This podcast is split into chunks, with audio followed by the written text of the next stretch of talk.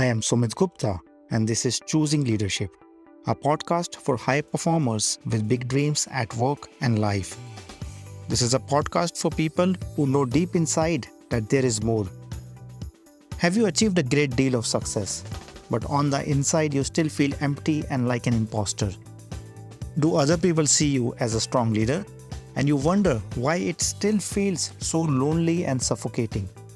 The aim of this podcast is not to provide you more content, but instead shift the context under which you operate.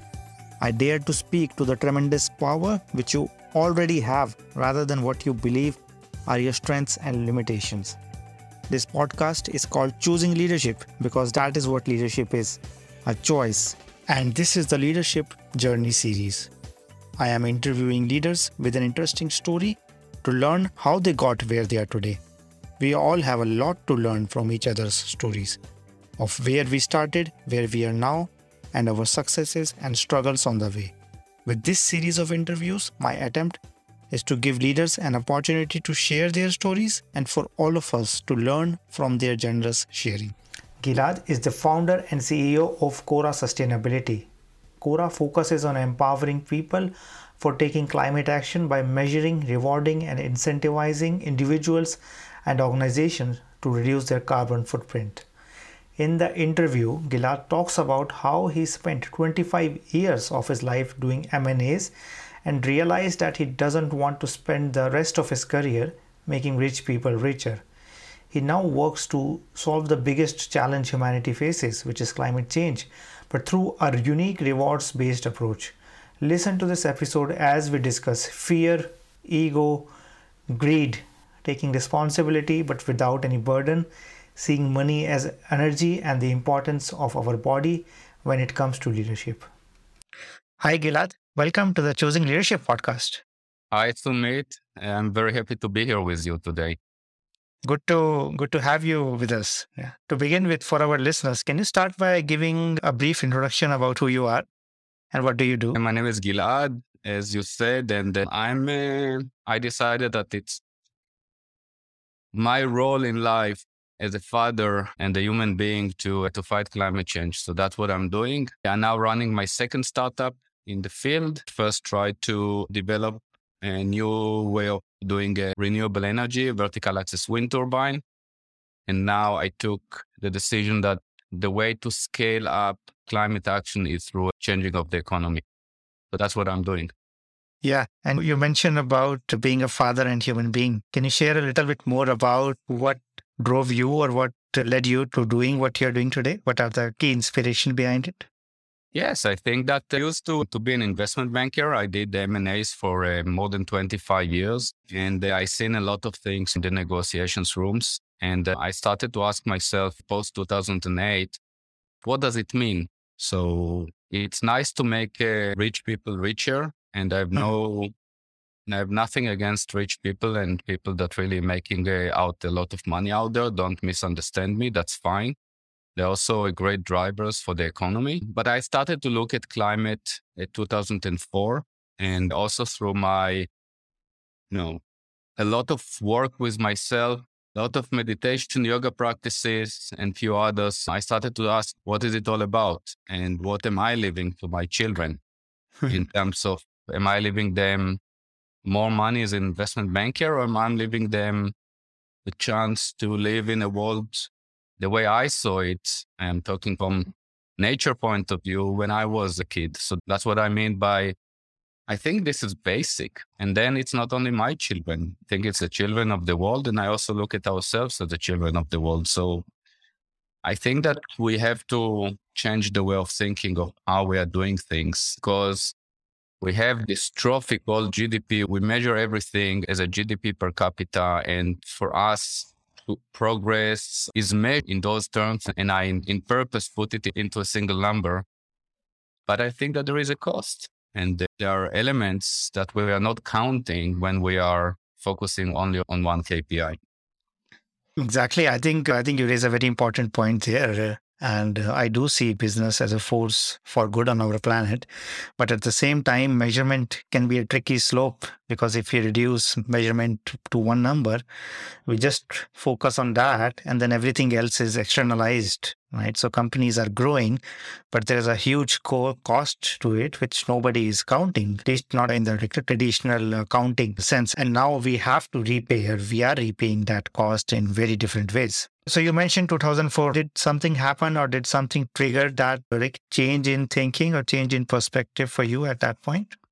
To be honest, 2004, it was just a business opportunity at that time. But once I, I so I invested in this technology of the vertical axis wind turbine, and when I, once I did it, I started to dive into it. Once I dived into it, I looked at the bigger picture and just to add again, I like to think in, in bigger pictures. Mm-hmm. To add to what you said, it's quite interesting because we all kind of splitting our working time with our leisure time. And in our leisure time, we love the nature, we love to laugh, we love to do many things. But so to speak, companies are only focusing on one thing without looking at, so to speak, the leisure time of a company. What else can I do in order to make this place better? So just a thought that came across me when you were talking about it. Yes, yes. But tell me more about yourself. 25 years that you, that's what you said with M&A and now two companies, two startups. What has led uh, for you to be in this journey? Any key incidents or people yes. that have shaped who you are? Yes, 2008, uh, I lost two things. I lost a partner and I lost a partner physically. One of my partners passed away, and he passed away because of the stress of two transactions that went down the drain because of that. And that kind of shocked me. And we were supposed to make these huge fees that investment bankers can make. And that made me to think, what's the point? And I started to look around and I started to analyze what I see. And I saw few things. And one thing I saw that we humanity trying to resolve a problem that we created through economical actions with a punishment system with additional tax. That's the carbon tax or the carbon credits. So I don't understand why do we think that we can resolve an issue that was created by certain way of thinking with the same way of thinking. Hmm. I'm talking here very philosophically. And if you think about it, the carbon credits are, they were born in the, um, in 1997 with the Kyoto Protocol. And since then, the single KPI that I look as the most important in climate, which is parts per million or ppm, just grew and grew. And hmm. since Paris, since 15, it grew from, I think it was 380 at Paris. Now it's 420 close to. So think, I, I didn't check what happened in 97, but you can imagine. So that's one thing. The other philosophical thing that I looked at it is that climate is a problem of generations. So my question is, how come that people that sitting in power at a period of four years, maybe sometimes eight, can resolve a problem of generations? There is no fit here. Now, also, if you look at whatever is now decided, and I have uh, also a lot to say about the net zero, we're talking about 2030 at the best. Some people talking about 2040, some about 2050. It doesn't give us anything. And that's all these things trigger me to think, hey, we have as people, we are the cause. I started to look at the mirror and I worked a lot with my fears and then with my ego. And then I said to myself, I need to look, first place I have to look at is at the mirror and ask myself, where is my responsibility?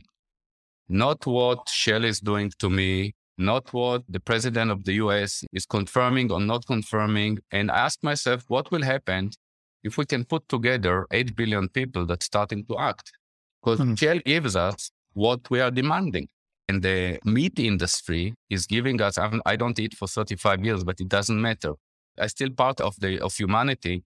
And the meat industry give us what we demand we demand that from so they give it to us hmm. so it's our responsibility as individuals to act together and then i thought that why people don't act. Yes. So two, two, two very important things are coming to me, and I want to focus on what you are doing. But before that, just go a little bit deeper into what you said. Instead of pointing fingers, to look at yourself and asking that what is my role, what is my responsibility, and that changes the entire perspective of uh, how you act in the world. But at the same time, that can also be uh, a very difficult personal process.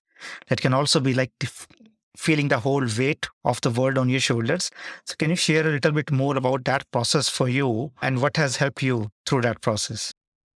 That's a very good question. And I think that what helped me to this process is really, as I said, I started many years ago to work on my fears. I didn't want my fears to control me. Mm. And then suddenly I realized that there is another guy that controls my life, and that's the ego.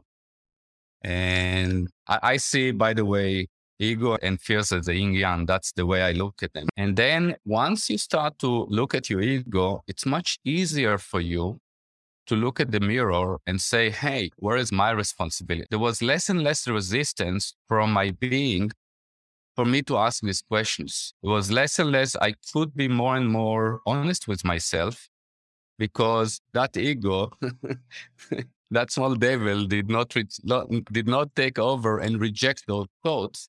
And I think that's really what helped a lot. Yeah. And can you share a little bit more about the yin and yang for the ego and the fear? Because I know a lot of listeners might not be aware of this context. Maybe take an example from your life or something else which you have noticed. It's simply that I think that I really believe, huge believer in the yin yang. I'm a huge, try to look at everything. Two major forces that are surrounding us. I like that concept because it's also simplifying. Now, fears and ego, they are great. Fears, they are protecting us, and ego is dri- give us the drive. That's great.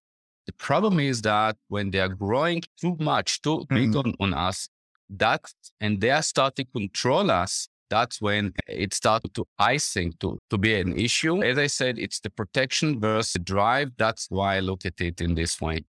Yeah, yeah. And I think you you mentioned something like very beautiful that like who owns what? Does the fear owns me or do I own that process? And you said fear could be a warning signal. Fear could be in that way, fear could be a friend. Fear could be but if I let that over dominate me, then it can drive the ego into directions which like not really of my conscious choosing. And you said it very correctly. The fear can be my friend, which means I'm not trying to control my fear. I'm also don't try to control my ego. When they are popping out, I look at them, they look at me. I get the information from them, but I'm not trying to suppress them. Yeah, and this reminds me of, of something which I heard from one of my teacher, and he's told me that uh, we think that fear stops us, but fear never stops us. What stops us is that we stop fear, and then that creates a whole cycle of resistance and negative energies, which stops future action. So now coming to the future, coming to you seeing fear for what it is, you seeing the ego, but not letting be driven by that, and you taking on that responsibility of larger posture, not just for yourself, but for the world. How does it feel different, first of all, internally for you? And then how does your actions change going forward? Because I'm sure the fear and the ego are still there. They don't just disappear. So how do you deal with the yin and yang while still being an observer of them? Very much observer. You're right. The word observation is very important. When people ask me, can you teach me how to meditate? I'm saying I'm not a meditation teacher, but I can tell you two things. Number one, stop to want. And number two, become an observant. So it's very much in line with your way of thinking. I started to process. It's really interesting what you are saying because the idea of what I'm doing today, which is which is Cora, and we can discuss that, came through a Tai Chi practice. So I suddenly felt physically what is the meaning of money as energy. And that's how the whole process started. And it took me quite a long time to develop it to what it is today. But I think that if I wouldn't let those two guys stop to control me, I couldn't be open enough to develop this concept. Yeah. Tell me a little bit more about that. I think you you condensed a lot of wisdom in a few minutes, but uh, if you were to expand on that, how would you do that? On which part? On what we are doing or on the process? On the process, and we'll come to what you're doing. It's difficult for me, really. Sometimes I cannot really. I did have the aha moment mm-hmm. because, as I said, when I was practicing the Tai Chi, I physically felt that money is energy because when you're practicing Tai Chi, you're practicing on, on energies, yeah, amongst other and on flow of energies in the body and in the organs. And suddenly, somewhere, and I cannot explain where from. These are things I cannot explain them from the unconsciousness, from whatever that is. Suddenly, I connected uh, money to energy, and then I said, so if money is energy, why can't we turn energy into money from the metaphysics way of thinking and to create a metaphysics uh, law of uh, energy preservation? So that was, uh, in a way, the process. And from there, it was more like through meditations and also brainstormings, discussions with friends. So that's when the cognitive part started to bring it all together. But it all started from the process of just letting go, just not being in control. And when you are not in control, at least for me, when I'm not in control, suddenly things coming to me. And that's why many people react and saying this is a great idea. But for me, I just look at it as something that came to me, not that I went to look for it. And I didn't think that practice, ah, now I want to invent something new. Absolutely not. That's uh, so wonderful to hear because a lot of my work with leaders is to help them see beyond the cognitive mind or to help them get to a deeper level of connection to their body. And what you're saying, something I felt something which I cannot really describe. And then letting go is what unlocks that. I think we try to be in control, and especially fear makes us or wants us to be always in control and predict things in a way business is very much like reduce the uncertainties. How can you predict behavior? And yes we have seen we have seen a lot of economic prosperity because of that. But once people are able to learn to slow down let go of the cognitive mind and the controlling part the intuition really kicks in. Uh, and what you notice, you start to feel and you start to feel other people. You start to listen to what is not being said and again, as I said, it's very difficult to explain, but when that happens, you can actually see more clearly. As you said, for you, what your role was or what your responsibility was became evident. A, it, it's like clear thinking. It's but without thinking, right? Without the cognitive thinking, and then you use the cognitive thinking when you need it, but not be driven by it. This is very interesting what you just said because you spoke about the let go and much better than what I can only describe what happened to me. I don't think I could let go if I wouldn't, first of all, deal with my fears. If I would not deal with the fears first, because that's the fear that we have, the fear that we have that if we let go the cognitive part, we will make mistakes and people will take advantage of us whatever. I'm not afraid of that. I don't afraid that someone will try to take advantage of me. I don't afraid physically people can hurt me and i hope that will never happen but emotionally people cannot hurt me because i have myself i have that system mm. which i accept. I'm not i always say that i love myself not in love. I'm not in a narcissist way, in, in an acceptance, in an acceptive way. Yes. And then once I have myself, I can let go because then nothing threat, there is no threat from the outside. Yes, I'm not always right and I have to listen and I can get input from the outside world. And that's what's happening also today. We have a team, we're working together. I'm not the genius in the room, yes, and that's, by the way, the ego part that tells me, Gilad, relax, just let others to bring in more. But also, I don't have the fear that someone will take over because I'm, I feel that I'm more in harmony with myself. Hence, I'm not afraid of letting go. Yes, I think that's so beautiful. And this brings us uh, like the, the meditation and the observer like how that applies in real world. And, and I, I remember uh, an example from one of one of my coaches. When we started to work there was a lot of like this person hurt me or they did that and that one. And now he is like nobody has that permission to upset me. Nobody can make me angry because i will not allow that. So he has that sense of self that i see the emotion but it's still separate. And i can choose to act or be angry if I want to or if I choose to, but I don't have to do that. And I can just let it flow, let it come and let it go like an observer. And then that allows me to be much more responsible, much more relaxed. I can let go of control, but still be able to do my job, to take on my responsibility better? I think that anger comes from pain. Pain and fear, I think both.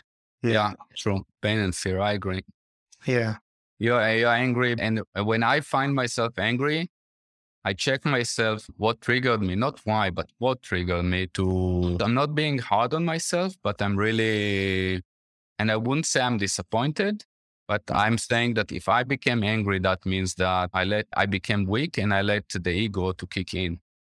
So I'm trying to observe that as well. Yes, yes. And that uh, reflective process where you reflect over the anger, I think that's where the strength comes in. That's the when you feel most vulnerable and weak, but that requires courage, right? So that's the paradox here that every everywhere you need to be vulnerable, it appears weak, but it's actually a courage. You cannot be vulnerable without being courageous. Yeah. Totally. I think the weakness is the anger. The weakness is anything that we let to control us. And that's the weakness is not to be able to say, I'm sorry, to, to say, I made a mistake. That's the weakness. Absolutely. I think so many things which we see from the business world or from the male dominated uh, societies, which uh, is traditionally seen as strengths or, or like machism, stuff like that, is actually coming from fears and insecurities and asking for help, saying, I don't know, uh, saying, like, how can you help me? Or I'm lost. I don't know the way is actually signs of strength or, or letting those emotions out, like saying that I am scared or saying that I have tears or and letting those tears come out is are actually signs of strength because it brings people together. It opens up so much possibilities. Yeah, when I meet people, I to tell you the truth, I'm using one one one trick. And I'm always saying the sentence that I'm half genius, IQ seven. And then one one smart person asked me, Gilad, why are you saying that? And I told him that I, and this is when I meet new people. And I say that because that's immediately take away the egos from the conversation. And now we can start to have a conversation. So I'm using it quite a lot, I must admit, and it works. Yes, I think it brings down uh, other people's defenses as well. Yeah, yeah. So now coming to the real world, right? Let's move on from the philosophical to the real world with Cora and what you're doing. How does this translate into action? How does the money as energy, how does all of this translate into action and what are you creating? So after a long process, that was really long. As I say, I'm not that smart. What we decided to do is to reverse very simple. If you think about it, it's super simple. Instead of punishing for a, for emission, we are rewarding for a reduction of CO2. Mm. That's all what we do. So we're saying, because going back to what we discussed, why people are not acting. They, they know it's a problem. They are disappointed with the government. They're also disappointed with themselves. They want to change, but they cannot. And why they cannot? For few reasons. Number one is because they don't understand. We don't really understand what is one ton of CO2 or one kilo of CO2. People don't really get it. We know what is kilo, we know what is kilometer, but not the CO2. Number two, they feel that they're too small. And you mentioned that. And number three, they're saying, hey, if I'm acting, that's fine, but Sumit is not doing anything. So he also should do, you know, the, going out of the mirror, like you're saying to, to the real world. So these were the three things that we uh, uh, uh, observed. There are a few more, but these are the key ones. So we said, what if we'll give you a tool that number one helps you to understand how your actions are different. Okay. How the process and tell you it's like what we do, we call it a carbon diet. We help you to go into a carbon diet. Okay. So you know where you're starting from because you live in the Netherlands. So your carbon footprint is seven tons per year. Yes. And we tell you take and set a goal for the next 12 months, not mm. for 2050, not for 2030, but next 12 months how much do you want to reduce? You say, I want to reduce 500 kilos. I want to go from seven to six and a half ton. Okay. Which is a great start. And in order to do that, I'm willing to bike. Okay. In the Netherlands, everyone is biking to work. Yes. And to reduce, to go from five times meat per week to four times per That's what I'm willing to do. Okay. And then we're saying, great, we will measure it for you. So you don't have, you can see that how it's working and hmm. not only that, for every 100 gram of CO2 that you are reducing or saving or avoiding, we will reward you with a token. So now we're reversing the economy from the economy that is measuring everything based on something that creating emission. We are measuring something that is avoiding the emission. A new economy is coming to the world. And now you can take this token and you can start to use it in, in a marketplace which is all sustainable, all around sustainability. And we have some very smart ideas around that as well. So it's not the traditional marketplace as you know it. But that's the idea of Cora. Yeah, I think that's a very intriguing concept, especially the rewards and the punishment thing which you mentioned. So you're focusing on the positive, and yeah. either way, it it will not only help the economy and the and the sustainability, it will also make people feel good rather than feel bad about something being taken away. So there is no space for guilt here. There is no, in fact, there is space for a positive emotion, which can then reinforce it. And in fact, there is a space for pride here that I'm doing something and I'm proud of that, rather than feeling guilty about and compensating that with something else. And just to add on that, of course, of course, it's all going, it's all gamified. It's all the leaderboards. You can also be in different teams and now the teams can compete. And now Eindhoven can, they have, I think in Eindhoven, they have a, a club, football club, can yeah. compete against the Ajax on who is more sustainable. Hmm. Now we're adding the competition, also the behavior of the fan club, etc., who is more sustainable. Someone will win, but at the end of the way, the day, we're all winners.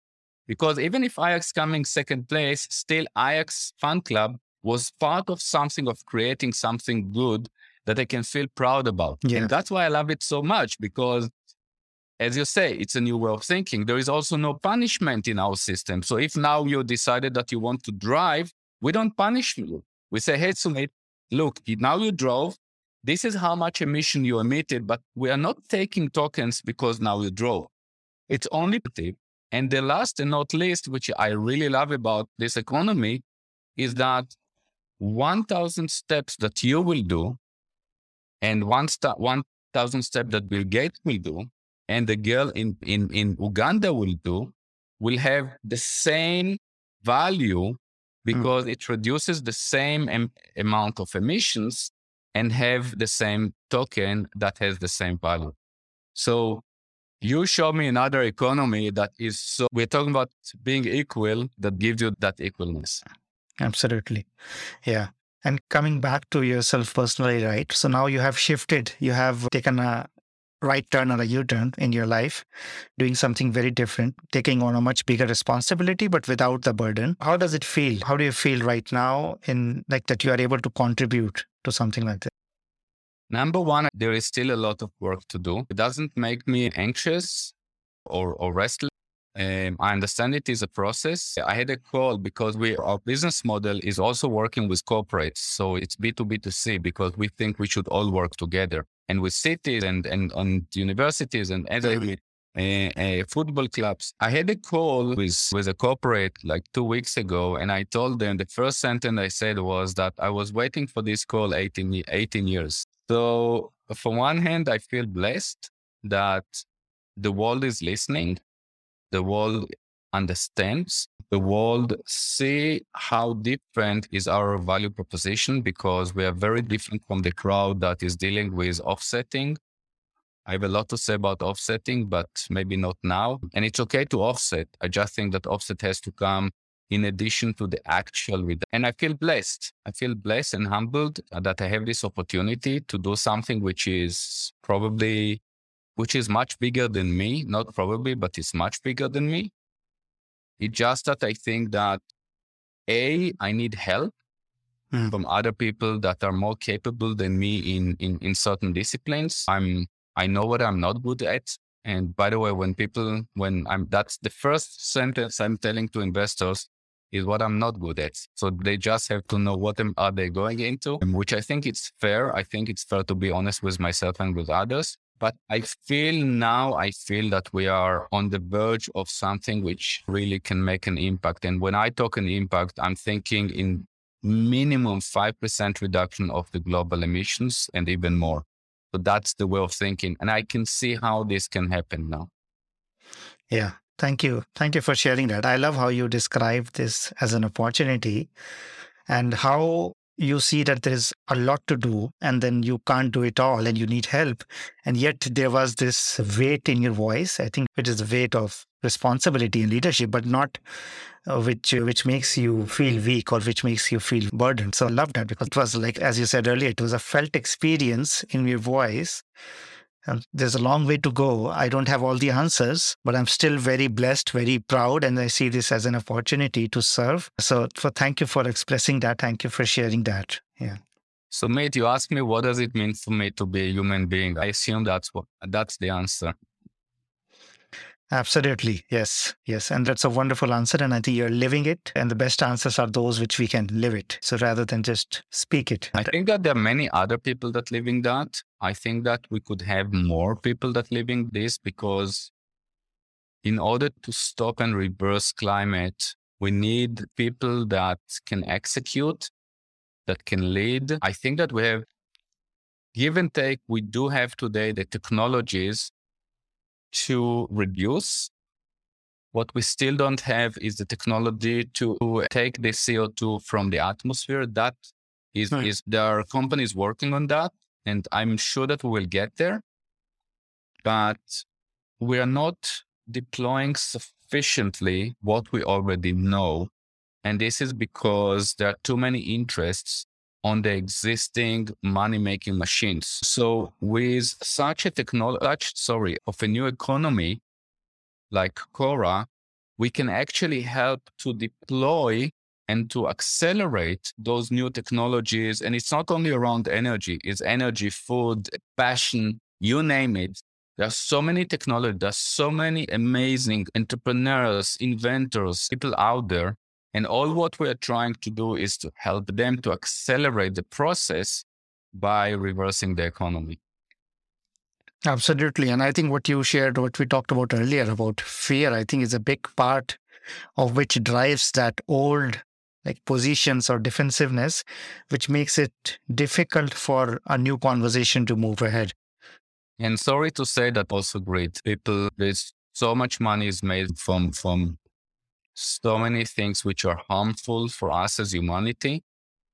And people don't want to stop. It's never enough. A lot is never enough. And more yeah. than a lot is never enough. And I would like to make them, I, as I said, I'm happy for them to get richer.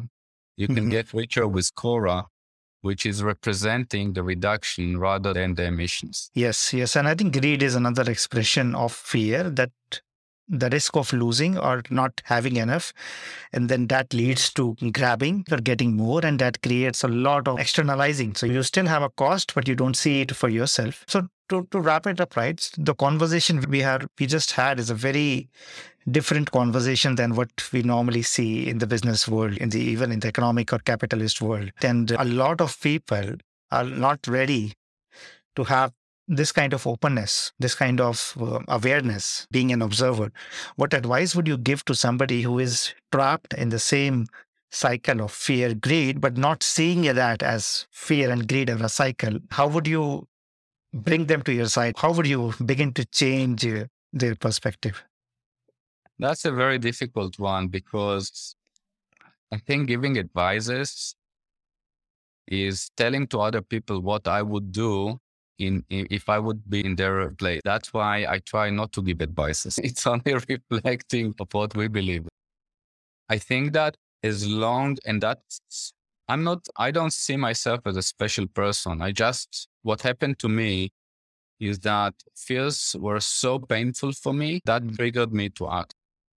And I'm maybe I'm disappointing someone out there, but I cannot give really advice. Maybe the best I can give is if any person can from time to time just stop stop the all the noise. We have so much noise around. It's coming from all the directions. And just try to be with oneself and try to become observant. It doesn't have to be meditation. People sometimes afraid but just to breathe just to turn off everything for 5 minutes or for 7 minutes and maybe that can be a starting of, of the process that's the best i can i can give I think there is so much wisdom there as well, right, uh, Gilad, in what you're saying, because it's not like somebody is better than or superior or ahead, Exactly. then they can impart advice.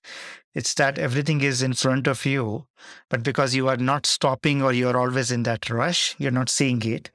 And sometimes by just stopping, pausing, allowing things to settle down, you will see it for yourselves. I think that's the message. And that's it's again a wonderful reflection for anybody who is listening and want to see a different perspective. You don't have to find the answer anywhere else. Just slow down and you will see it for yourself. I think that's a wonderful perspective. I lately, like in, in the last 12 months, I started to stand on nails, start practicing standing on nails. And people, uh, my friends, ah, you're crazy. What are you doing? Are you masochist, etc. And the nails, I found them through the pain. I found that the pain is a great teacher to me. It's teaching me a lot about myself. The pain gives me such a blessing of going inside myself. So it's not that I'm now recommending everyone to run to stand of nails. People can do whatever they do and they should be very careful. But I think that sometimes triggering something which is quite unusual, which is different than what we used to do, can help us a lot. And today, for me, the nails are my biggest guide in life, the biggest guide in life. Thank you. Yeah, this is, I think this is the first time I'm hearing something like this, but this is very beautiful. Not just physical pain. I think emotional pain can also be a lesson, can also teach us a lot if we allow it to. If we don't see that as enemy, as a as something to get rid of. So thank you for that that piece of wisdom as well, Gilad. So for anybody who is listening to this and who wants to reach out and know more about or you and what are you up to, how can they find out? How can they reach out? Is a great place. Gilad Regev, I think I'm the only Gilad Regev out there. I think so, but it's easy to find me. And uh, always happy to share with others and to help others. I think that giving is receiving and it doesn't matter if it's people I don't know. I'm always happy to, to say what I think, not to give an advice. Wonderful, Gilad, for your thoughts. Thank you. Thank you for everything that you shared and for who you are and what you do and how you do it. I think there's so much of, of content or insights here that we can continue for hours. But I have to finish this, but I want to wish you the best for everything that you're up to. And I think every step that you're taking, you're making making it richer for yourself, for the people you're working with, but also for those whom you have no idea you are touching in many different ways. So, me, thank you so much for reaching out. I didn't know what to expect, and but I'm happy that you're you're a good, you're a very good listener, and that's I appreciate that. Thank you. Thank you. I love these uh, unprepared and very raw and authentic conversations. So thank you for having one one of them with me. Thank you. Take care. Perfect. That's it for this episode of Choosing Leadership with Sumit Gupta. I choose leadership every time I record this podcast, and I invite you to do the same. I invite you to design a life of joy, meaning, pride, and satisfaction, not just for yourself, but also for those around you. This is what I do most naturally to lovingly and gently provoke you, to help you see your own light, to help you see what you are already capable of. I say what might be uncomfortable for me to say or for you to hear, to show you that all our dreams, which have been on hold, are within our grasp. If you like the sound of it, do not forget to leave a rating. I invite you to subscribe to my newsletter at deployyourself.com slash newsletter. You can also reach out on LinkedIn, Twitter, and Facebook to share any other comment or feedback. I want to thank everyone who contributed to making this show a reality. And thank you for listening. Always remember that you are enough, you are loved, and you matter. This is Sumit. Until next time, keep choosing leadership.